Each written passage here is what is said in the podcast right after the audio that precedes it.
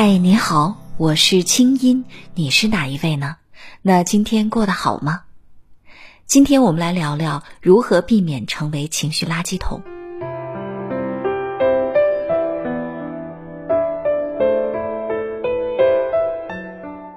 最近阳光姐妹淘热映，不仅看哭了一票小姐妹，甚至还看哭了一批大老爷们儿。难得一部青春片，没有早恋、堕胎、校园霸凌、贫富阶层、姐妹厮打这些悬浮剧情，而是真实表现了女孩子之间的闺蜜情谊和成长困惑。说到闺蜜情啊，女孩子和男孩子之间恐怕有一个很大的不同。就是女孩子之间的友情更加黏糊一些，大家会手拉手一起上厕所，会分享各自买的包包、衣服，会一起聊很久很久的八卦和心事。有时候，这样的亲密又会是一种负担，比如跟男朋友吵架了，要给你打电话哭诉；过几天和好了，又要给你打电话凡尔赛一下。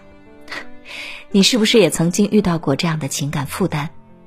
有那么一个人，大到失业、失婚、失恋，小到大姨妈推迟了几天，反正所有不开心的事情都要跟你倾诉，不论晨昏昼夜，都要拉着你来分享。而且呢，最经常说的一句话就是：“这话我从来不对别人说的，我只跟你说，谁让你是我信任的人呢？” 是啊。我是你亲密的人，所以我就要成为你的情绪垃圾桶吗？除了姐妹，还有的人会把伴侣或者子女变成自己的情绪垃圾桶。我有一个朋友，他的妈妈不仅每次遭遇了难过的事情要找他求安慰，甚至看了一条吓人的新闻，也要把新闻链接发给他，然后絮絮叨叨半天，好可怕！社会很单纯，复杂的是人呐。面对这样尴尬的情况该怎么办呢？今天呀，我来教你三招，既不会伤害感情，又不会再被迫成为对方的情绪垃圾桶。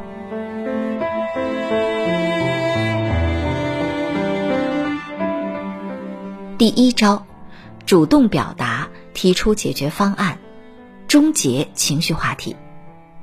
如果对方啊每次找你，对你倾诉的是同一件事情，希望你能给他安慰和建议，那么你可以快速给对方提供服务，速战速决。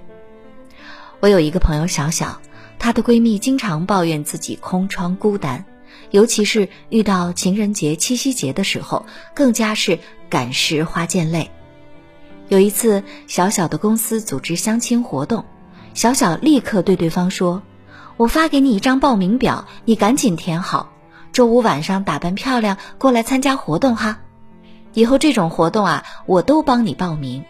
我姨妈手里有好几个青年才俊，我把你照片发给她，你不介意吧？经过了好几次这样的主动出击之后，对方被吓退了。如果你有这样的能力和资源，可以帮助对方切实的解决情绪问题。那么，与其五次三番的听他发泄，不如给他提供解决方案。第二招，设立边界。首先，你要自私一点，换一个好听的说法，就是首先你要照顾好自己。如果你因为对方频繁的倾诉，弄得自己情绪都很烦躁、很暴躁，那么还怎么能装得下别人的垃圾呢？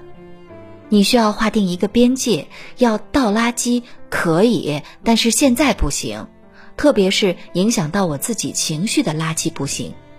反反复复的倒同样的垃圾那也不行。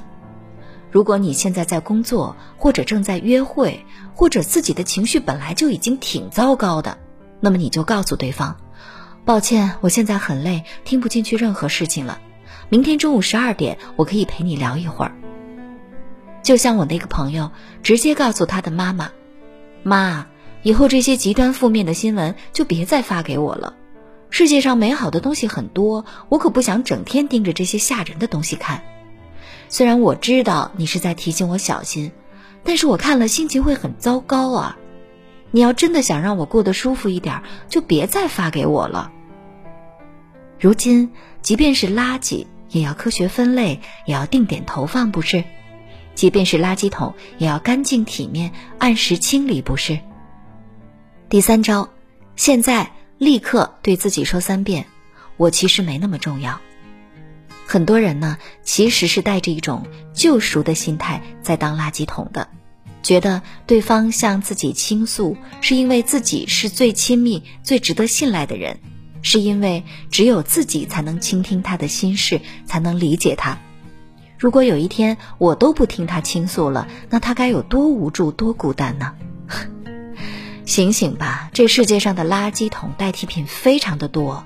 如果对方真的想要调节心理，那么他能找到一百种方法，并不是只有向你倾诉这一种，起码不是每一次都只有这一种。他根本就不是想要调节情绪，只是纯粹习惯了拿你当树洞。他也并不是真心的爱护你、信任你，只不过把你当做了免费的、随拿随弃的呕吐袋而已，连垃圾桶都不算呢。如果你觉得当一个这样的树洞很伟大、很稀缺、很了不起、很值得珍惜，我想告诉你，很遗憾，那只不过是你自己这样以为罢了。记住哦，只有你自己不拿自己当垃圾桶了，别人才会把你当做一个人来信任和尊重。无论是朋友、伴侣还是亲人，我们彼此都成为人，才是真的亲密。